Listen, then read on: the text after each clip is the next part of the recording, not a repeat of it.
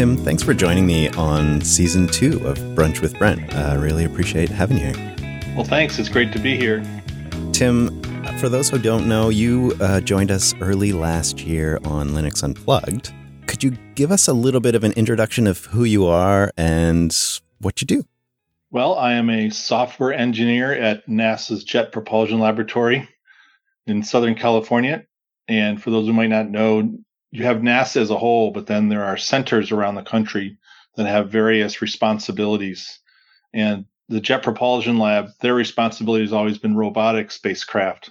You know, we don't have a pilot, it's not, we don't do manned launches. So all these spacecraft you've read about over the years, like Voyager and Cassini and the Mars rovers, those were all built and uh, launched and operated by the Jet Propulsion Lab. And so I started there in 1991 coming out of school, and I've been there ever since, except for one brief trip out to industry in the mid 90s, but I've been back and doing that ever since. And uh, my background is I'm an electrical engineer, but I during my, my studies I also studied computer architectures and software. So I my much of my career spent living in that straddling that world between software and hardware and so over the years, I worked on a number of projects at JPL. I worked on, when I first came out of school, I worked in their deep space network. For those who, who may not be familiar, JPL has three sites around the globe so that as the globe rotates, all these deep space uh, spacecraft can be in view of the Earth. So there are these gigantic antennas. One of them is 70 meters across. If you can imagine an antenna that's most most of the width of a football field wide so when I early in my career, I worked writing software to operate those systems. And then as my career went on, I switched to the flight side, worked on Cassini for a while, worked on the Curiosity rover, the one that's on uh, that's been on the surface for 10 years now. Much of that software was brought forward to the Perseverance rover, so I have software running on that rover as well. But uh, obviously, the most in the last five years or so, I've been working on the Mars helicopter, which is a small semi autonomous helicopter that is a companion to the Perseverance rover. And so we operate the helicopter via the rover, and it does flights around in the vicinity of the rover doing scouting, taking pictures, getting a lot of great flight data.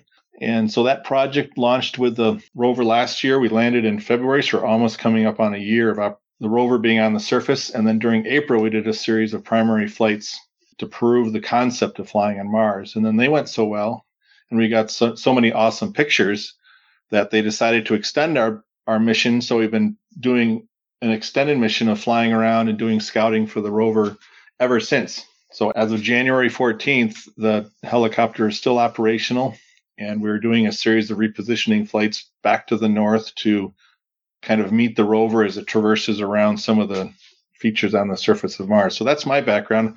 I was asked to be the software lead so I led a team of four to five developers to write the software and the operations tools, meaning the software we use once the helicopter is on Mars, it downlinks a bunch of data, and our team wrote tools to digest that data and do analysis on that data and so on. And so I transitioned from the flight software lead to the operations lead.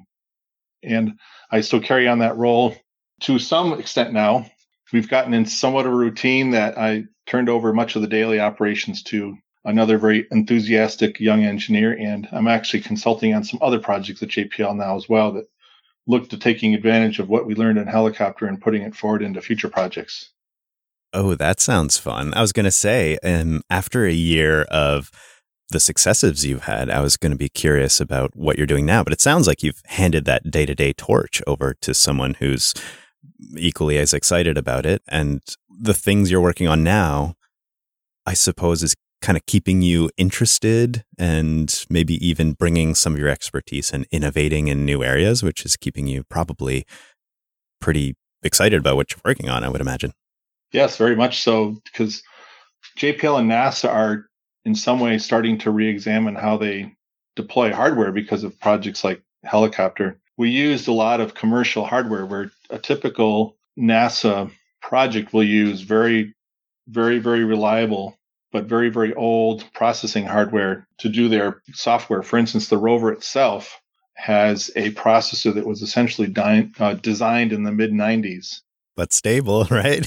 so yeah, but it's designed from the ground up to be radiation tolerant and have wide thermal ranges, mm-hmm. right? But it's also large and heavy and consumes a lot of power and and the compute power compared to the helicopter. For instance, our helicopter, the main processor that we have in the helicopter is about 120 times more powerful than the processor on the rover. It's a and it's in a tiny, compact little size about the size of one of those mini matchboxes, if you remember. Yes, remember those. It's it's not very large at all, but it but it's enormously powerful for its size. And so, because that miniaturization gives you a lot of power, NASA is taking a longer look at those and saying, well, how can we take this newer technology and wrap it in kind of proven ways of fabrication that make it more resistant to the kind of hazards you have in space, like radiation and the thermal variations that I mentioned? because just in space, because there's no atmosphere to mitigate, you know, the temperatures, just a rotating spacecraft can swing through 100 degrees in temperature from one side to the other. And so you get thermal cycling where, you know, things expand and contract and you have to design hardware so it just doesn't fall apart from the expansion and contraction. So there's a whole field of how you build this hardware to make it more durable for space. So what we're looking at is things like can we combine these two where we have these methods of building that are very robust, but then also take advantage of these powerful processors that industry is producing. Yeah, because it sounds like in many ways the processor that you've thrown on the helicopter has kind of outdone itself in some ways. And not only the processor, but the entire system. So I wonder if that's informing some of the deep battle tested nature of some of the, you know, bigger, older hardware that you're using. So simply by being there, for such a long time. You know, it's almost been a year now that that's probably informing a lot of future decisions, I would imagine. Yeah, sure. And it's, I think it's making them look at it a lot more closely because they see the advantages that the, the kind of sheer processing power you can get from these offers. But, you know, we don't, we also, we also don't want to throw out all of our experience that we've gained through years and years of hard lessons in building this really robust hardware. We don't want to just say, oh, we'll just do everything like helicopter, just buy it off of a catalog and throw it on there, you know. it's just a cell phone, right? and so we want to try to walk this middle ground where we say, okay, let's take advantage of our experience, but also open up possibilities for incorporating this new technology. You know, it really reminds me of I don't know if you've heard or listened to it, but I really got into BBC's 13 Minutes to the Moon podcast, where they explore the Apollo 11 and Apollo 13 missions. And it really, you know, diving into some of the conversations that you shared on Linux Unplugged, where you kind of do a deep dive on the technology that has enabled all of this, um, it reminded me of how crazy the technology was back then when, you know, the moon landings happened. Uh, because one of the episodes, they go into detail about the computer that made all of the guidance possible. And when you compare what that computer is like compared to today's standards, it seems absolutely ridiculous. But at the same time, what they were able to accomplish with those kind of computers with very, very dedicated instructions to those computers is kind of amazing. And it sounds like you're kind of carrying that on, but just with completely new technologies. Yeah, and I think the term disruptor might be overused a bit, but even the notion of putting a computer on a spacecraft and, and trusting it to humans back in the Apollo days was considered like a major paradigm shift because back then the thing that people trusted was analog circuitry and mechanical systems because it was much more tangible. We're going to do this, put this thing called the computer on a spacecraft and let it let it do the guidance instead of the pilots. so you can imagine the people's reaction to that at the time. So they had to push through those barriers even to put computers on. And you know, so you see these similar kind of paradigm shifts going on where, you know, more and more in the modern space field, much more is going into software. You know, the hardware is becoming more and more of a shell to contain the software because people mm. are starting to see the advantages of putting more and more intelligence in the software and the fact that if you get it wrong, you know, assuming it doesn't kill your mission, there's always a chance of updating it. Whereas if you have very complicated hardware that you see some problem develop that you can't fix, you're kind of stuck. And Mars or another planet is no place to be stuck, is it? No, especially when you invested the kind of money and time into developing these projects to say, well, there's a hardware problem we can't fix. We're done. Sorry. You know, that, that, yeah, that is just something that people don't want to have to face down. Not acceptable, isn't it? Yes. And it sounds like you were in part, let's say in part, but you can you can accept the whole thing if you like. Um, in part responsible for some of the Linux adoption that went into, you know, I think this was a D project where you it's kind of experimental. And you were telling me earlier how Linux was a natural progression from things like Solaris back in the day. How was that transition for you from one to the other? And why was Linux interesting to you back then? And why is it interesting to you again today? Well, coming from the Linux angle about 15 years ago, when we were, when JPL was very much a Solaris house, was I saw kind of the democratization of the platform as a good thing because with Solaris, you know, it was this big corporate package and you bought their hardware with it and it was very much a silo. You bought the hardware with the software with the services all together and they were also extremely expensive. If rewind the, the internal clock, but you know, back in the 2002, 2003 era, you know, one of the one of the standard Sun workstations was anywhere between fifteen and twenty thousand dollars a pop. They were very expensive. Back then, that was actually even more money than we think about these days, right? Exactly. And uh, as I mentioned and I think it was this podcast, you know, our previous, the uh, Linux Unplugged one was I discovered Linux and I put together a system out of basic parts you can buy from Fry's Electronics. May it rest in peace. You know, I was thinking you were going to say Radio Shack. but I put together a PC for a couple grand at work and ran Linux on it, and it compiled our code at the time twice as fast as the Sun machine did. That, that cost seven to eight times more. But I'm surprised um, that that experiment hadn't been done before. In a sense, like that the Solaris guys weren't like, "Oh, we got to really keep track of of what else is out there." And and so, what was the incentive for you to even give that a try? Well, I was trying to, you know, I saw some of these um, tool environments that I kind of like that were in Linux, you know, build build environments and things like that, and okay. compilers and and uh, I saw it as a way to take advantage of them, and also just trying to be a good, if you will, a good steward of JPL's money. Right? If we could have a project where we, because sometimes the developers would have to share machines because they were just so expensive, mm-hmm. and uh, you know, the idea that you could you could have more machines that were more powerful on more people's desks just kind of was, was a multiplier of people's efficiency and a better use of JPL's money. And so I that's why I started looking into it for my project. And we, we essentially turned on a dime at that point and we switched from Solaris to Linux. And then when I was hired on to do Curiosity, the rover project, they were still using or were planning on using sun boxes from the previous project. And i just said well let's try this you know let's switch and use these linux machines instead because they're much more powerful and they're cheaper. So we can buy more of them and for more developers. And uh, you know they were skeptical at first but once i made you know i showed from my trade study that we did that it worked better they pretty much switched to and now it's very pervasive on the flight side of the house at JPL to use Linux for not only development, but the ground systems themselves. They run on Linux. And so back 15 years ago, and I don't want to claim sole credit for this because there's other people that were advocating for it. I was just in a position where I could actually do it. But what's happened in the last five or 10 years is, is that there's been a big switch to containerization and cloud tools, right? So I was able to get us to where actually using Linux on physical boxes, which was a big change. And then in recent years, they've switched to, you know, running a big giant VMware instances. Now they're starting to transition to, to doing everything on the cloud. So there's like this AWS government cloud where the AWS provides services to run containers. And so JPL is switching a lot of their infrastructure to use them instead of physical machines. But it's still all living within a Linux world. And so I'm glad I played a part in that. I don't want to overstate my role, but I think it was it happened at the right time to, to kind of catch the trend.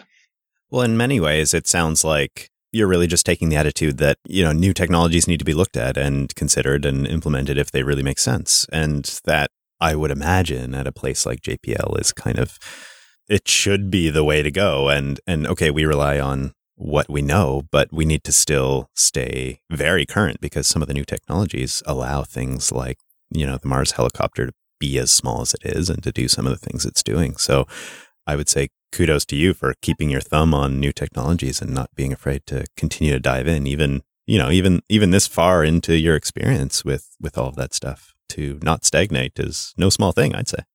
And I don't think it's overt, but it's very likely that JPL getting a lot of institutional experience with Linux to the point where they trusted it for some of their critical tools for the ground systems or for development and even some of the enterprise tools that they use, you know, that are business related. When it came time to, to proffer up the helicopter as a platform running Linux, you know, they at least had some institutional comfort with Linux as an idea because back when I was first doing it, it was kind of viewed as this how do I put it? Like the crazy uncle who's got everything wired up in his basement. You know, the people that were pushing Linux were kind of fringe. You know, they were, that's how they were viewed because they didn't have these enterprise solutions like Sun offered at the time. And so, if we had come c- completely out of the cold and just said, "Hey, we're going to fly Linux on a helicopter," you know, they there could have been a lot more resistance to it had we already not made the transition. Take a moment to go to Jupiter.party to support the entire Jupiter Broadcasting Network. We include ad free versions of all the shows, plus bonus features such as the Linux Unplugged entire live stream, the Quarterly Report, where Mike and Chris chat about topics of the quarter, and the self hosted post show. And also, in the near future, I will be doing a special mail time with Brent where I read some feedback from you. Again, help support the entire network of your favorite shows with a membership by visiting jupiter.party. And so back then you were a little bit, you know, pushing the envelope a little bit to try new technologies. Do you still find yourself these days being as adventurous maybe as you were back then when you were younger? Yeah, although, you know, it's been tempered somewhat by my background on a on a big flight project. You know, Curiosity, I spent the better part of seven years on that project in the aughts, as they like to say, in the 2000s.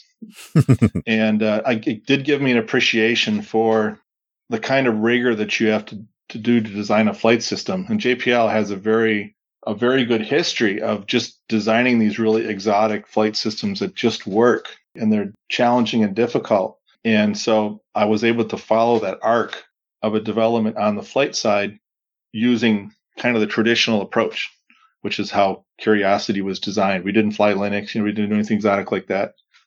We flew uh, VxWorks, which is a Wind River real time operating system that JPL has become comfortable with over the years. But not just the software side, but how they design the hardware to be redundant and safe and reliable. Being able to go through that arc as an engineer, it gave me an appreciation that's valuable too. So maybe as I was a younger engineer, I was like, "Hey, just burn it all down and start over because there's cool stuff, right?" Right. And having had that arc of experience kind of lets me hopefully in a rational way blend the two approaches where yes things like linux are cool but still have to show the kind of care in designing the systems that we did before and not just have a rose colored glasses when it comes to linux because linux has its own personality its own shortfalls and advantages that you have to have your eyes completely open when you're deciding to use it on a project I would imagine having all of that experience allows you to know when it's reasonable to try something new and know when it's essential to stick with the proven. And uh, like you said, blending those two is actually the real strong point, right? Doesn't make sense to run too far in any direction. Yeah, that's my hope is that I can successfully blend those. And yes, so you can go to a new project and say, look at the great experience on helicopter, but we also understand. And so let's propose this new project with that kind of experience, giving it weight rather than just kind of being all gung ho for the latest technology and maybe, you know, showing poor judgment and how far you let it penetrate your, your design and then cause some kind of big public visible failure that would in the long run maybe even hurt the the implementation or the you know incorporation of these new things into the whole space technology culture. And yet I would imagine in your personal life you um, get interested in certain technologies that may or may not apply, you know, at work. Um, are there things you're working on these days that excite you and that you could see maybe would uh, find themselves in your work environment? Or is there some stuff even that excites you that would never do that? Well, it's going to shock you, but I'm not as much of a tinkerer as home. At, at home with all the, with the doing really wild out there technologies. I would imagine you get your fix uh, from nine to five, or yeah, it's it's in in some ways when you're spending time expending so much so many brain cycles at work to try to solve some of these things. Sometimes it's fun to come home and just do the brainless stuff, like you know, work out in the garage and fix a sprinkler or something like that. You know, it's kind of it's kind of a way to drain to drain off some of that buildup of stress. And what's ironic for me is I've learned this pattern for myself over the years, and I, I actually highly recommend it for for young engineers. When because sometimes young engineers are like, okay, we got this technical problem. I'm struggling with it. I need to pull an all nighter and just keep hammering at it, hammering at it, hammering at it. And, and I'm like, you know, sometimes if you just go off and do something completely unrelated, your brain is processing this in, in the background. I've had many, many times over my careers where I'm doing something completely unrelated, like, as I said, in the shop fixing something or in the shower or walking my dog in the neighborhood when it's all, all of a sudden like a soap bubble, soap bubble, it'll pop and I will hear in my head, I'm, I'll say, wait, that's how we could do it. And there, there was several thorny problems during helicopter that we were grappling with and I just said, I'm just going to go home and just do something else for a while. And the solution presented itself. So I think there's a life balance that sometimes it's good to get away from the technology and do something else and try to divest yourself of technology for a while. Because believe it or not, the analog world is kind of cool too. it turns out.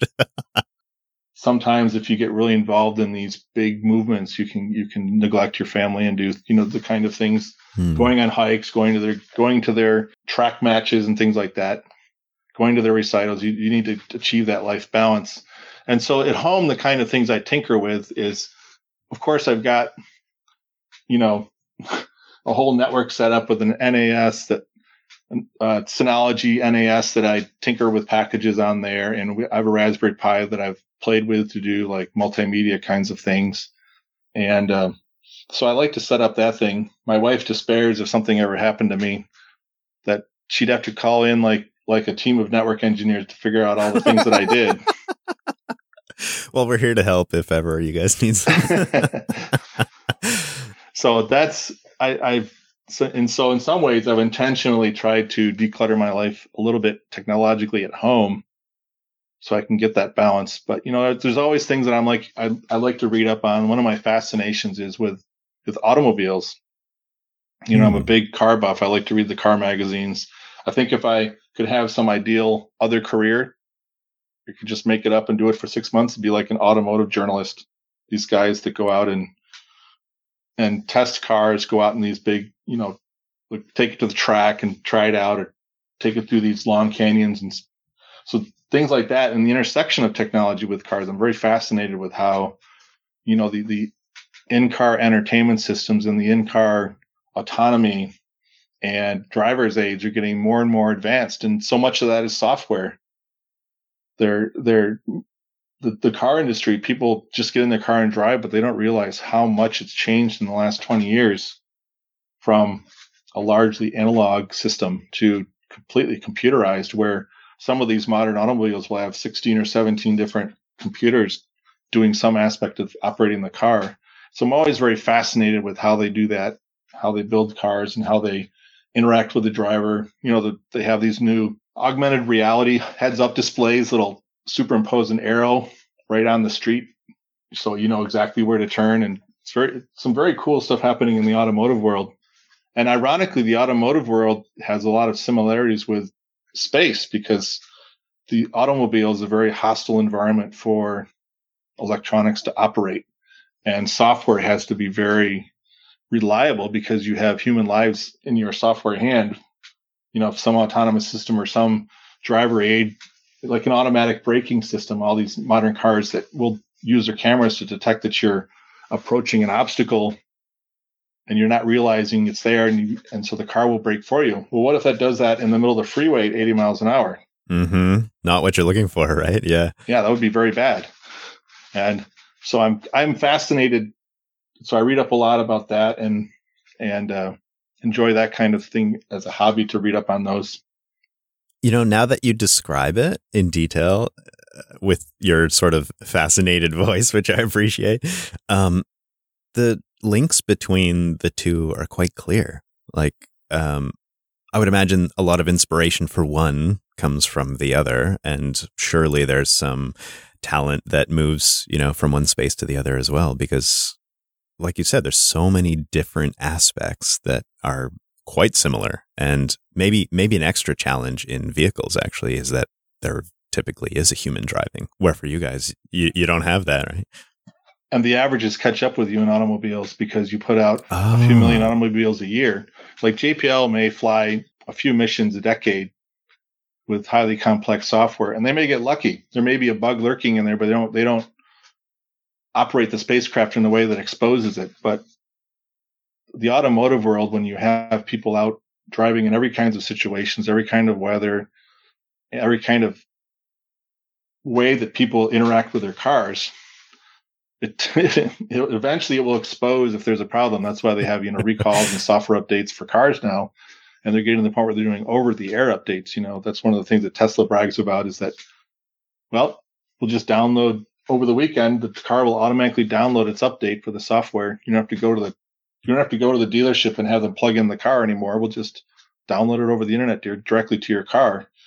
And so, you know, the, the automotive world is a very good space for proving out technology because people just mm. hammer their vehicles and and not intentionally, but you know, there's just so many people acting as testers for the automotive companies that things will come out and they learn lessons.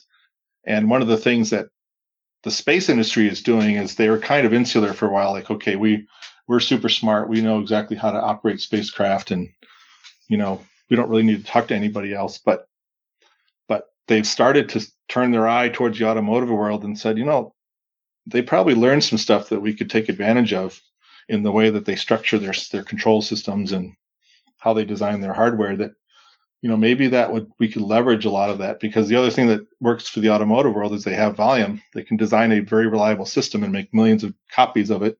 So there's a certain economy of scale there too that you know the, space field can take advantage of and maybe reduce costs. So there's all these ways that these two industries can can actually interact and maybe learn from each other Fascinating. I know in the industrial world, they have the advantage that they can iterate quite quickly. You know, one year to the next, they're coming out with a new version of the vehicle. Where for you, it's kind of, well, you put all your eggs in one basket and send it to a different planet, right? That's a little bit of a different cadence. Yes, absolutely. The design cycles for space hardware are a lot longer and a lot more expensive because there's because enough. it's just from the scale of economies, it's a smaller market. And so a lot of these manufacturers build space hardware for the prestige, not for the, you know, not for making lots of money. Mm-hmm. Have you interacted at all with any of the new mining technology? Because it kind of touches on this realm too. I'm, I'm from Sudbury, Ontario, which is a mining town in northern Ontario, and I know there's a lot of innovation these days, similarly to the automotive market, but in sort of driverless mining vehicles that have to go through some pretty rigorous terrain, as you could imagine underground. I wonder if you've had any interest in that field, or maybe maybe I'm giving you something to go go have a look at. Well, I've I've brushed up against it. I'll put it that way. One of the panels I was on last summer was there's an Australian space consortium, and in Australia, and I didn't know this. I was educated during this this this conference in this panel was that Australia has a very advanced mining field. I mean, the very advanced mining enterprise where they've, because the outback and places in Australia are very remote and very hard to get to and very hard to set up places for people to live near the mining sites, they've actually gotten very good at mining automation.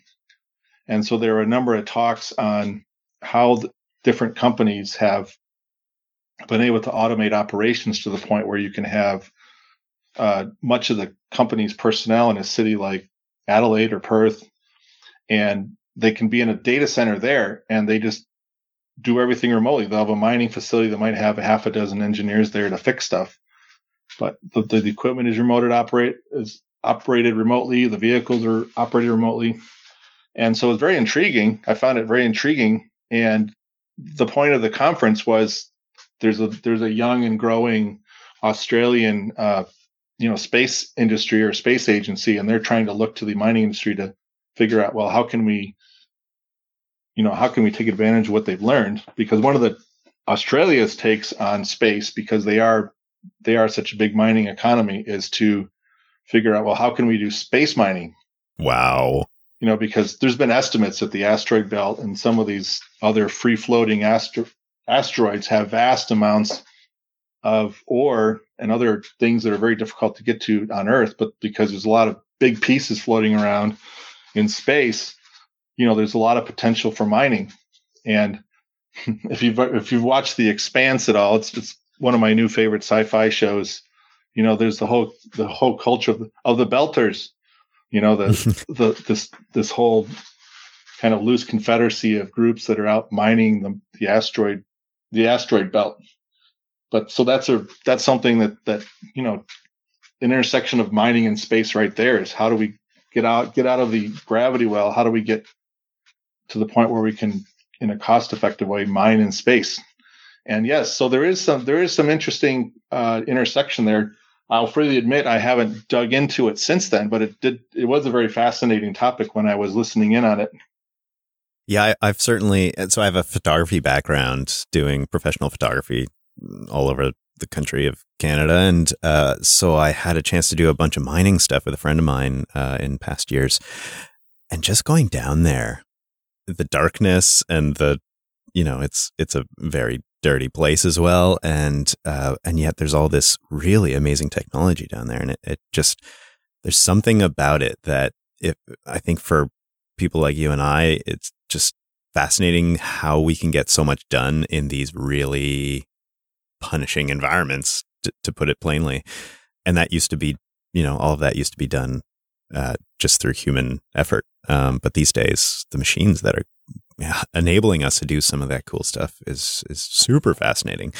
And when you see how that transition is happening in so many different industries with some of the same technologies. You know, uh, there's there's Linux in the automotive sector, there's Linux in the mining sector, there's Linux on you know the stuff you're working on. Um, it's it's sort of really neat to see those technologies and how they can solve problems in so many different fields. One of the things that I've enjoyed about Linux over the years is its adaptability.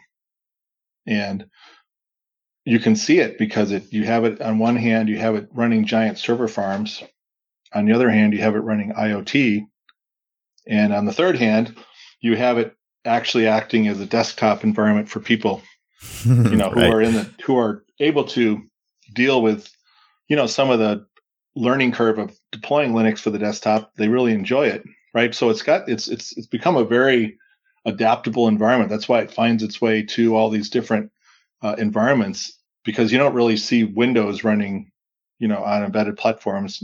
They I know they have this Azure IoT product they're trying to push, but right. Windows is really primarily a user a user focused environment. And, uh, you know, there's, there's just a lot of different places you can go with Linux. And I think part of what really fueled that was open source because mm. you can, you can go and get the kernel and you can adapt it to your purpose and you don't have to pay somebody royalties to do it. You can just get the kernel and use it. And so if you're going to build a thousand, you know, uh, door switches for your alarm system, you can get a tiny little Linux kernel that just does that, and you can program for it quickly and deploy it, and you don't have to pay a bunch of licensing.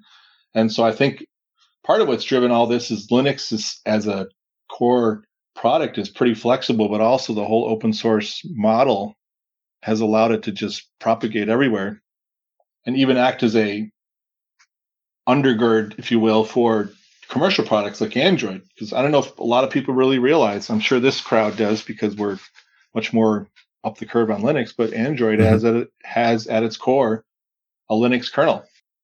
Yeah, I would I would think most people don't realize that.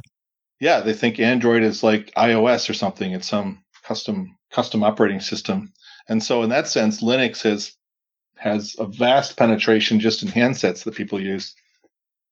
I wonder how open source has been important at JPL as well. Uh, it sounds like you've dove into it and at least understand for yourself personally uh, how important it is. But is is there an aspect of the open source ethos that really drives innovation at JPL, for instance?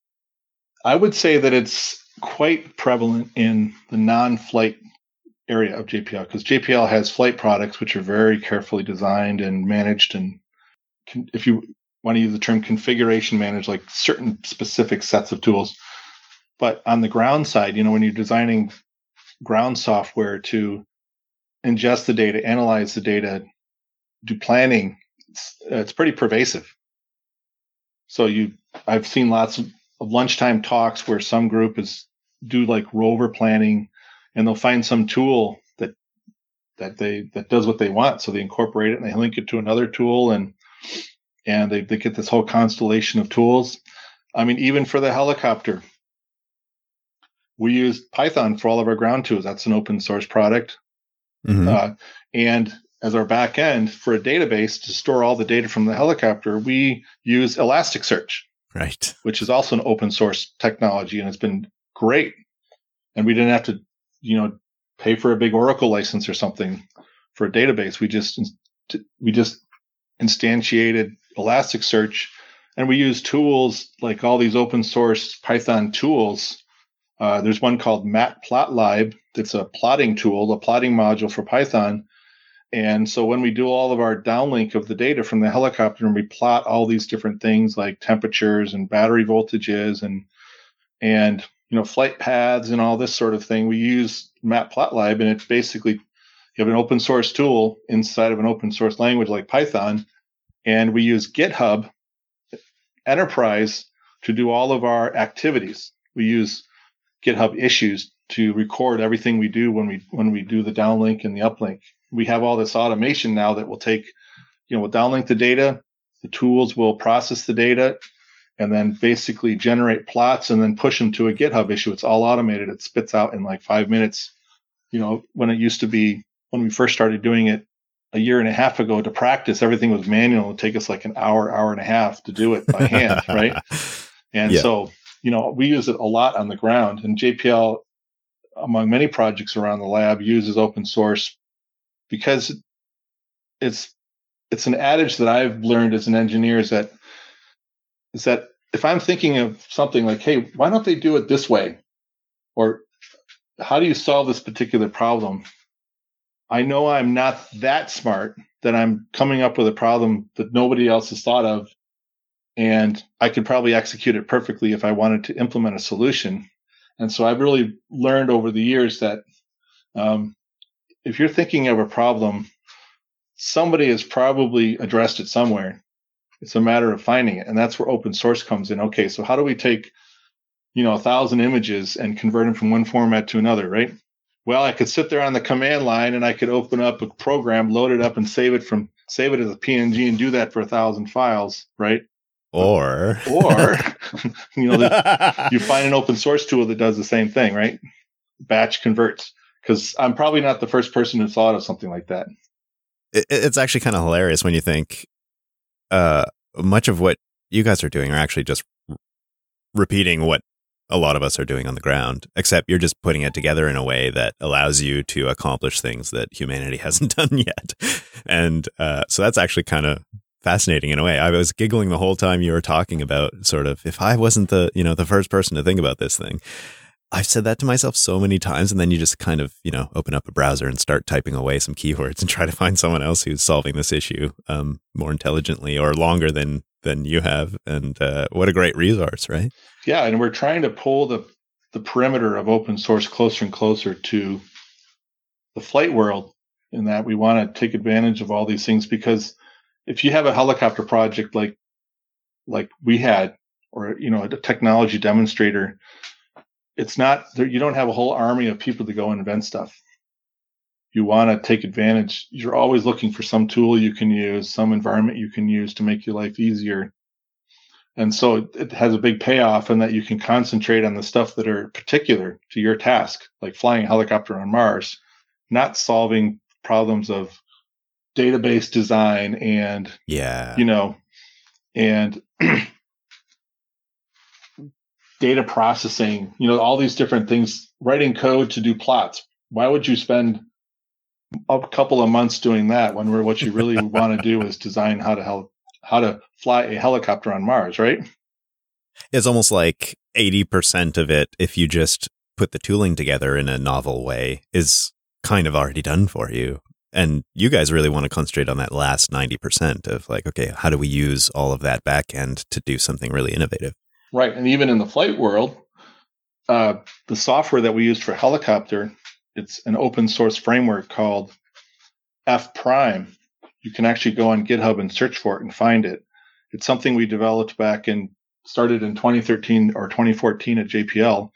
Uh, it was part of our group's work and it was something that I architected, which was, well, how can we do the same thing on the flight side? Because there's common things that spacecraft do, right? They're, they they they process commands. You know, you want a command to do certain things. It gathers telemetry and it sends it to the ground. It stores files. It transfers files.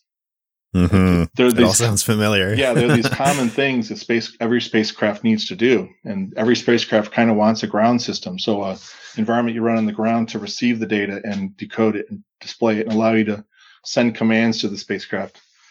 And so, if you're a project, you don't want to have to reinvent that every time. Yeah, and you want to write the software that's particular to your project, like controlling a helicopter. And so, this framework that we developed in our group uh, serves that role on the flight side where a project can take the code and use what we've already developed and then add their own on top and and much more quickly get to the point where they're ready to to actually execute a mission. And so the helicopter gave that particular framework a lot of visibility. We actually trended on Git, github for almost a week as the highest visited site on github because is that right yeah, it was very interesting. That's cool. Because uh, I had done this article in the IEEE Spectrum, which is probably what led to the Linux Unplugged appearance, is What I and I talked about yeah. the fact that the helicopter used Linux, and that kind of got its own life. And you know, because the software framework is on GitHub, the the CEO of GitHub noticed and was tweeting all about you know F prime and everything. and you know, there's a number of projects on JPL who are using this now, and some universities because when you have a student population, you know, building a spacecraft as a project, you want to get there as quickly as you can. And so mm. the same concept is playing out on the software side. And it's been beneficial because I don't think we could have done it on helicopter if we'd had to do it completely from scratch. We, we, we were able to take advantage of this framework and get a big boot up on what we had to do. That sounds amazing. And does it feel to you in a way feel nice that you're giving back in a sense. Like I, I wondered if having your open source software be used by others is kind of a nice way to to share some mentorship in a way. Yeah, it's it's been exciting for me personally because it was my own kind of idea in the beginning and it's taken it's taken a hold and, and gathered a lot of momentum. And you're right about the mentorship because one of the things that JPL as an institution likes to do is it likes to, to recruit from schools where they know that students have had some kind of a background in doing embedded programming or even better designing a spacecraft. That's why we love to go to universities that have a cubesat program where you've seen students uh, getting a technical problem doing trade-offs finding solutions working around problems they encounter writing code that actually runs in that kind of environment. Um, jpl likes to see that when they go to recruit uh, graduates. And so the extra dimension to this is what we've been doing as a group. Our group at JPL is we will basically form a partnership with the university and then introduce them to this software framework.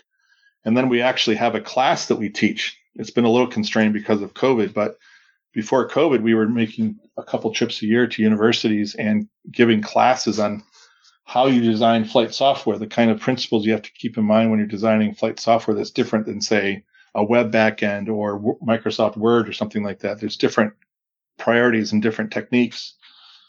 And so it's been an it's been an outreach tool as well for us to to prepare students so that when they come out of university they are they are ready to go when it comes to working at JPL. I mean, we have one engineer now on the helicopter team who went to San Luis Obispo, Cal Poly, and became familiar with F Prime. And he popped out literally as a graduate, went right to work on the helicopter and is doing really well.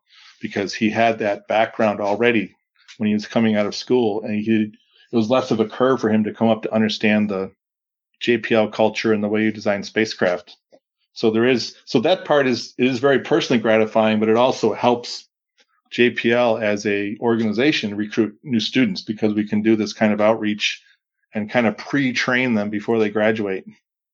Yeah, it sounds like everyone's winning. Like how fun as a student to be using the framework that's actually, you know, identical to what's going on um, up in space. Uh, yeah, I, I would assume that's pretty fascinating. One of the things I commonly say to students when I introduce myself and talk to them, I said, you know, I got to admit, I'm very jealous of you because when I came out of school in 1991, there was nothing like this. Yeah, and yet you have a similar trajectory um, to that engineer you were just mentioning. In that, out of school, you you you went almost immediately to JPL in a sense, right? Yes, and uh, it would have benefited me to have had some of that pre-training because the, the kind of labs I did in in college were not particularly geared towards the space industry, everything. So I had to learn you know, I had to learn a lot more than some of the students today when they're coming out, when they've already been involved in like a project where they build a CubeSat. They go through a lot of good in the trenches training and school of hard knocks kind of learning that I wish that I had had because I had to do that kind of on the job. Unfortunately, I've come out of the other end with some good experience, but I would have loved to have had that background too. So that's what I tell them. I said, I'll say to them, you know, I'm really jealous because I would have loved to have been in this this kind of class as an undergraduate and doing the kind of projects that you're doing. And just because number one, it helps prepare me, but number two, they're just cool. They're just fun projects. Yeah, I mean, right, can you imagine as a sophomore, you know, 19 or 20 year old, you you built this little loaf of bread size spacecraft that, you know, a year later is in orbit doing measurements and and you know you put it together. That's just really cool in many ways, we live in kind of a golden age for that kind of accessible innovation. And I think we need to keep that going. I totally agree. And, and the fact that you can get a little IoT processor with Linux on it that has sensors and the ability to control devices, and you can buy it for about a hundred bucks and have your own little uh, development environment set up. That's that's amazing. It's just you couldn't do that 10 and 20 years ago but now it's so pervasive that it's very easy for somebody to jump right in and learn that environment without a big investment in you know personal expenses or time. Because you get all these kits you bring them together and all of a sudden you're you have a little robot driving around your living room avoiding chairs and you know you're having a great old time.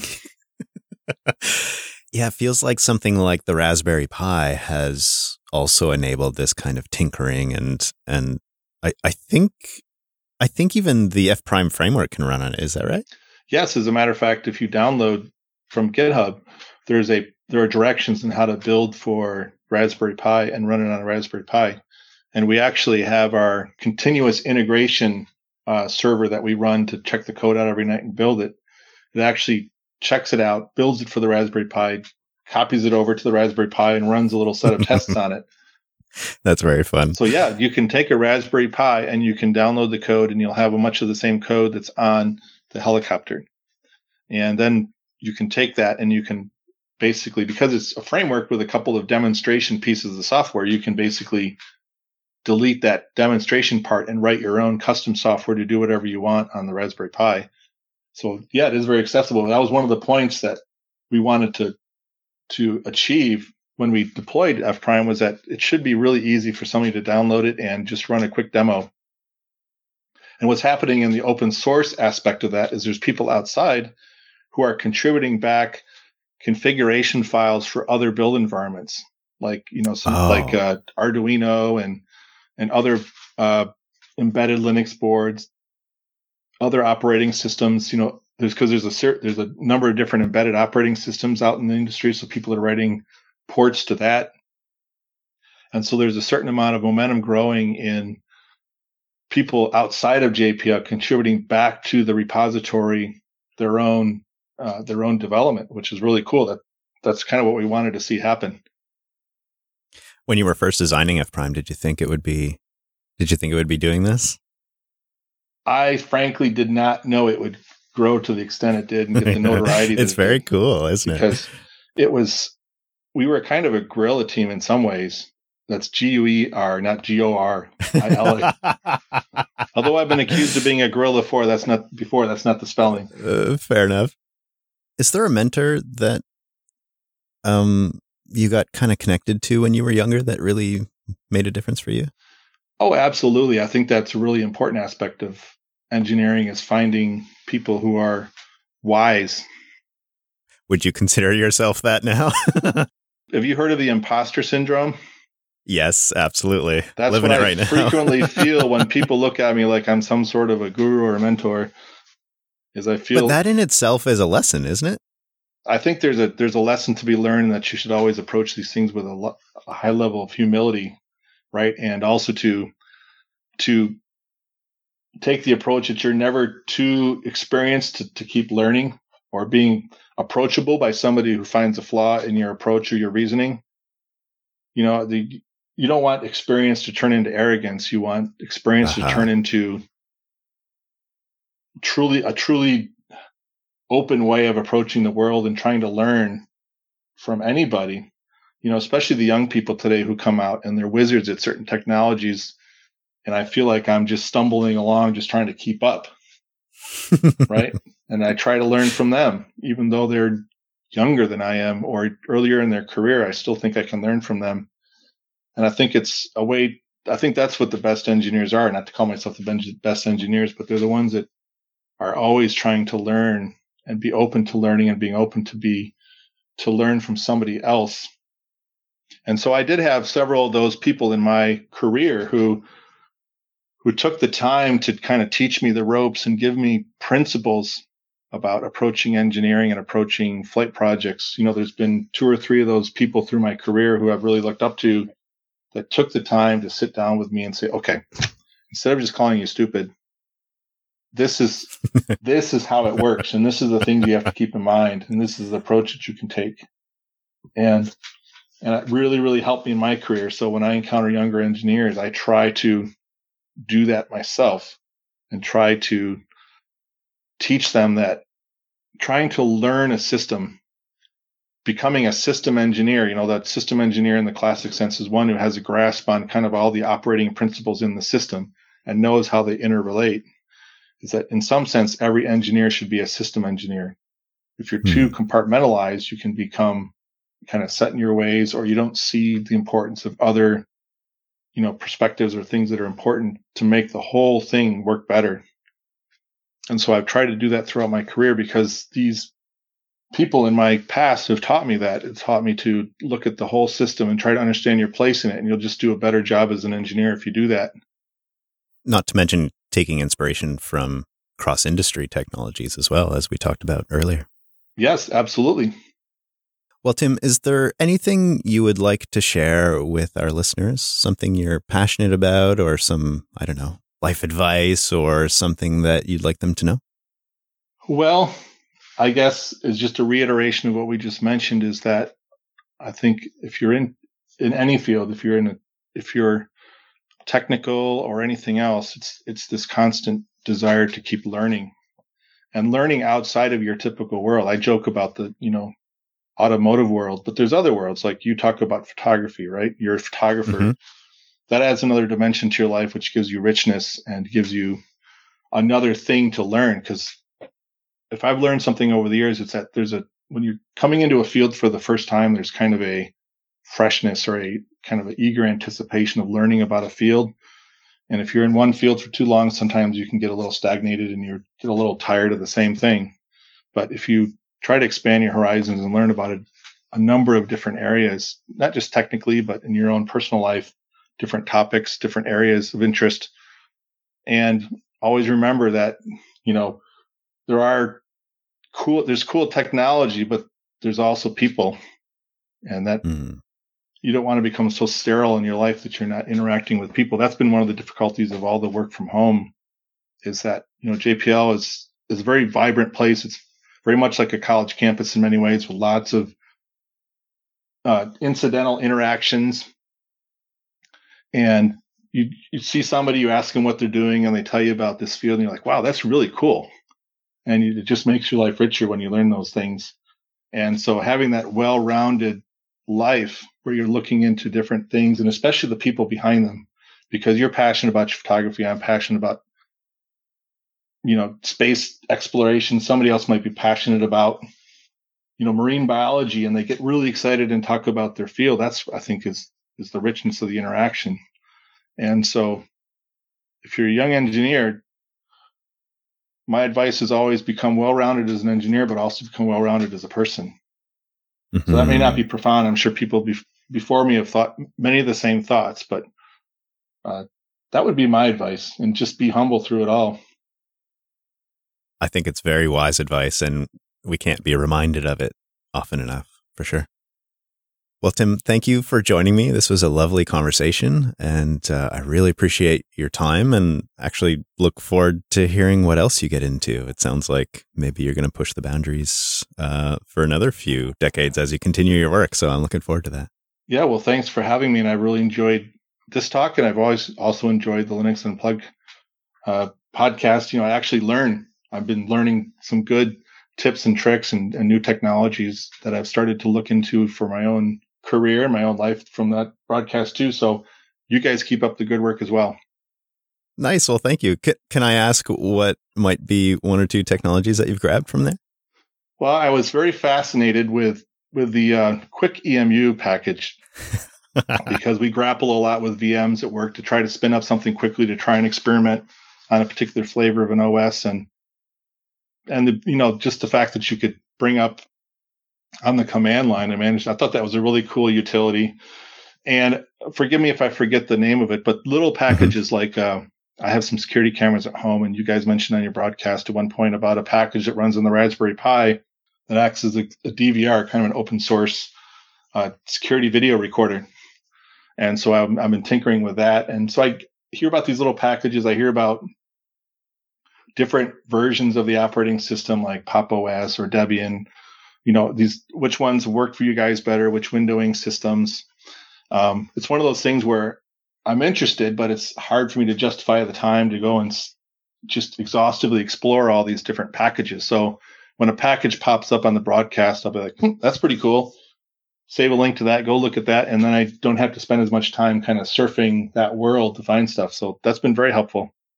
Nice. Yeah it's like a, a, a learning shortcut while you're out walking your dog. You could just kind of learn a new trick or two yeah, and it's actually the truth is that that's typically when I listen to the broadcast is walking the dog. Lovely. Well, thanks for joining me again, and uh, and and and thanks so much. You are quite welcome.